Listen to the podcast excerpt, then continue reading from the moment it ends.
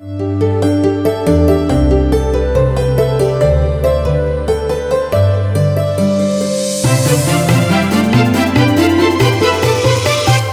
friends. Welcome back to the another episode of The Revolution Untold Story of Indian Freedom Struggle. In the last episode, we discussed the Third Anglo Maratha War. We concluded with the note that the Third Anglo Maratha War left the British in control of practically all of present day India south of Satluj River. I am Kaushik Mazumdar, and today we will tell you the story of a lesser known Raja. The extent of a nation is limited by its border, but the soul belongs to her inhabitants. Often, the borders interfere and separate the tiniest unit of unity. They interfere to such an extent not only the units turn into rivals they inherit the enmity in silence. While a nation is built by several states, her people are rather divided by no wonder. The struggle of survival starts with the tiniest units, led by their ruler. So is true for the struggle for independence. The struggle finds its course through the administrative units like zamindars, army, etc., to its destination when each and every individual participates. Before the mutiny of 1857, India was more of a landform with many princely states than a nation. During this phase, the battles against the company were rather similar to the states for their existence as they were amongst them. Since the commencement of our journey, we have seen how the major native rulers, the Nawabs, the Sultans, the Peshwas, led their battle of sovereignty, battle for independence against the British East India Company. We have seen how the chieftains have fought under the command of their subsequent leaders. In our journey, we have seen extending beyond the industrial goal, the company has already set their motive to establish themselves as the ruler of India. They started adopting different political strategies to restrict the sovereignty of the native rulers by making them dependent upon and forcing them into different treaties. Though often it's rather irrelevant for the general population, who is the policymaker? it eventually burns them the worst. It was no different for the Indian population. As East India Company was settling into the shoes of the ruler, people far beyond the country yard started feeling the heat. Also, struggle of dominance was turning into a struggle for existence. Today, we will walk you through such a localized and failed yet immensely relevant uprising that took the battle beyond the citadel. We will ride through a story of a zamindar, a Raja to be exact. In an earlier episode, we learned that Nawab of Ayodh Sujauddaulah participated in the Battle of Buxar in alliance with then Nawab of Bengal Mir Qasim and Mughal Empire Shah Alam II. The first such confederacy against the British Company. Despite the loss in the Battle of Buxar, the state of Ayodh managed to retain the sovereignty, but their sovereignty was rather a ploy of the company. For the company, Ayodh was a buffer state to the aggression of Western native powers, namely the Marathas, towards Bengal. The company had a fair idea of the rich position of Ayodh and they strategically weakened the state and exploited it to the maximum extent. In the 1770s, the company persistently eroded the foundation of Ayodh's sovereignty. Mughal practice denied any dynastic stability at the provincial stages. As a result, in 1775, after the death of Sujauddollah, his son Asafuddollah had to compete with other aspirants for the Nawabhood. The company was still in its early days of establishing administrative footsteps. Asafuddollah recognized the fact that he had to lay his connection with the company above Ayodh's ties to the Mughal Empire.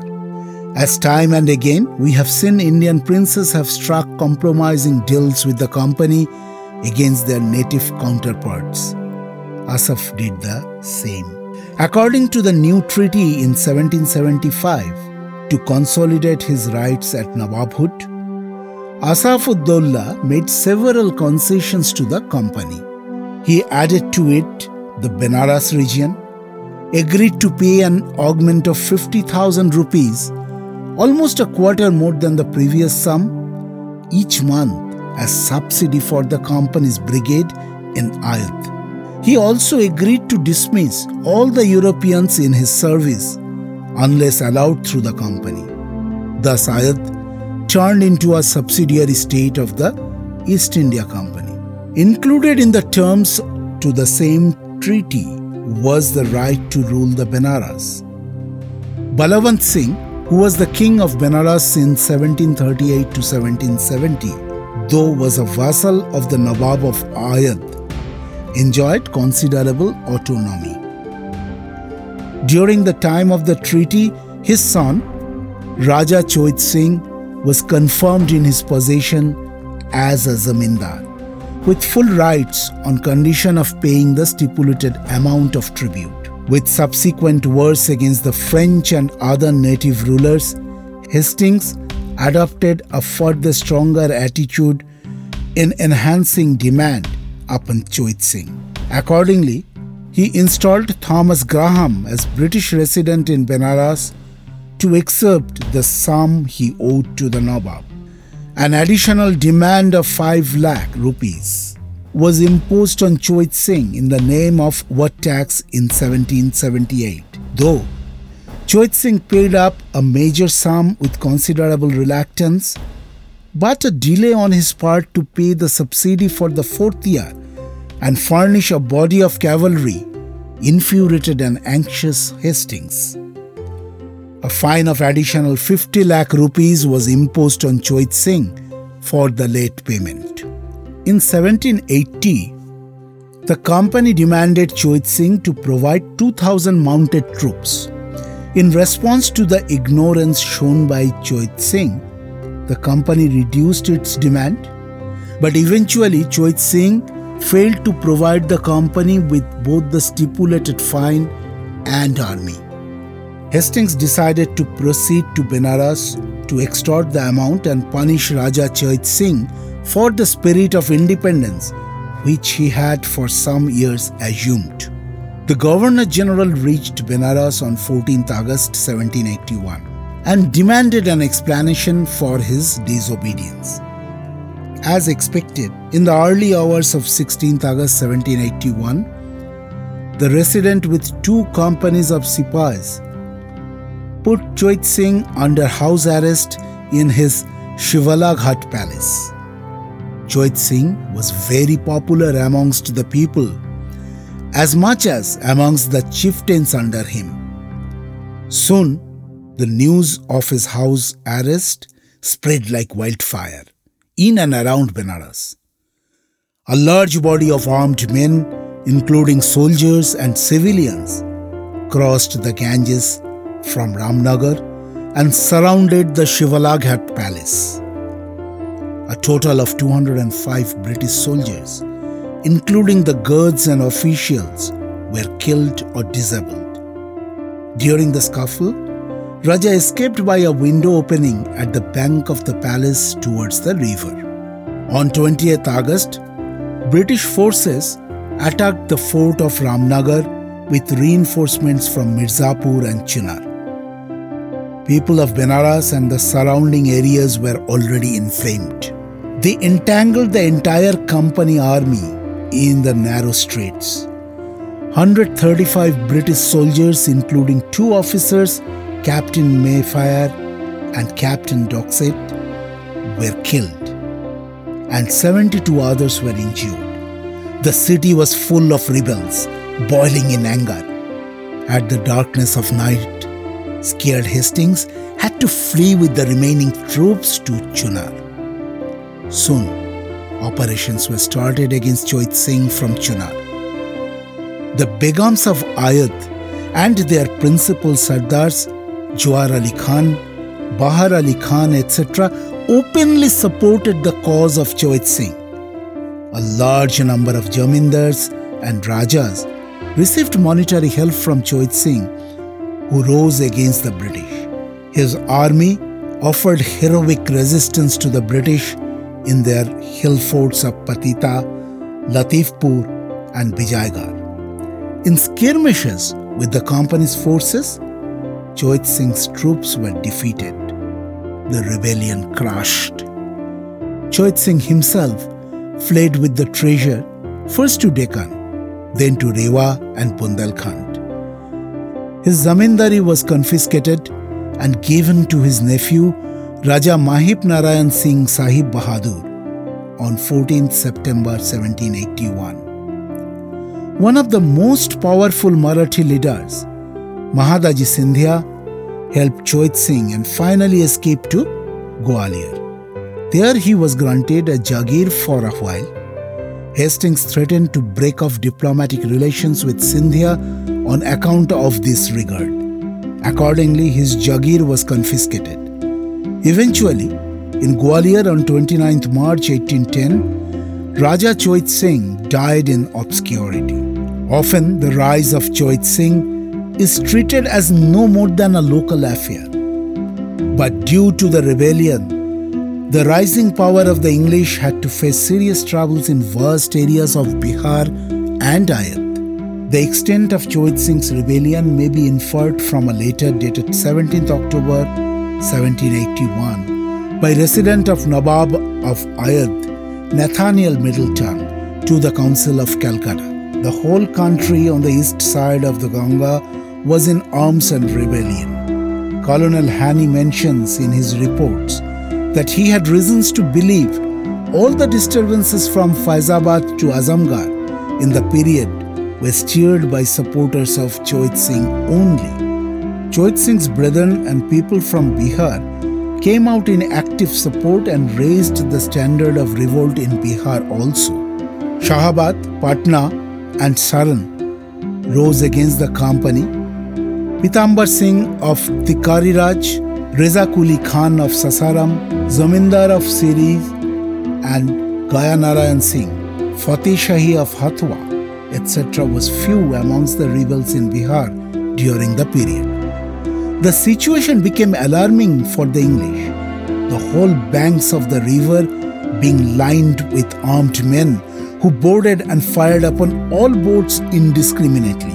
The impact of the revolt was so widespread and effective, even the Governor General repeatedly advised his family to shift from Bhagalpur to Calcutta for safety reasons.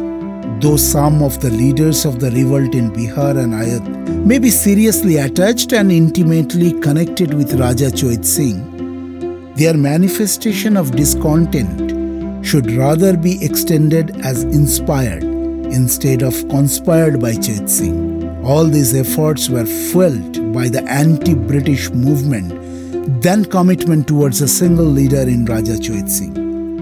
The impact of Chait Singh's rebellion and the following movements may be summarized as believed and mentioned by Colonel Hannay. The present insurrection is said and believed to be with an intention to expel the English.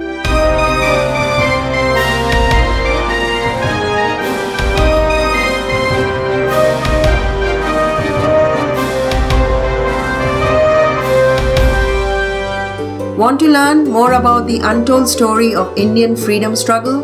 Keep listening. We got a page from episode notes and resources. Visit us at http colon forward slash forward slash www.ksproductionsusa.com. Subscribe to the Revolution Untold Story of Indian Freedom Struggle at Apple, Podcasts, Stitcher, Spotify, or wherever you get your audio. Be sure to leave us a review, give us 5 stars, and please talk about us to your friends and family. We want to hear directly from you too, so send us an email. Our email address is therevolution at ksproductionsusa.com. The Revolution Untold Story of Indian Freedom Struggle is produced by KS Productions INC in collaboration with Pastel Entertainment. Our executive producers are Kaushik Mazumdar and Susmita Mazumdar from KS Productions INC and Shanoli Majumdar from Pastel Entertainment. Our researcher is Dipanjan Maiti. Content developed by Dipanjan Maiti and Kaushik Mazumdar. Original music composed and designed by Satyajit Sen. We will come back in two weeks with another episode.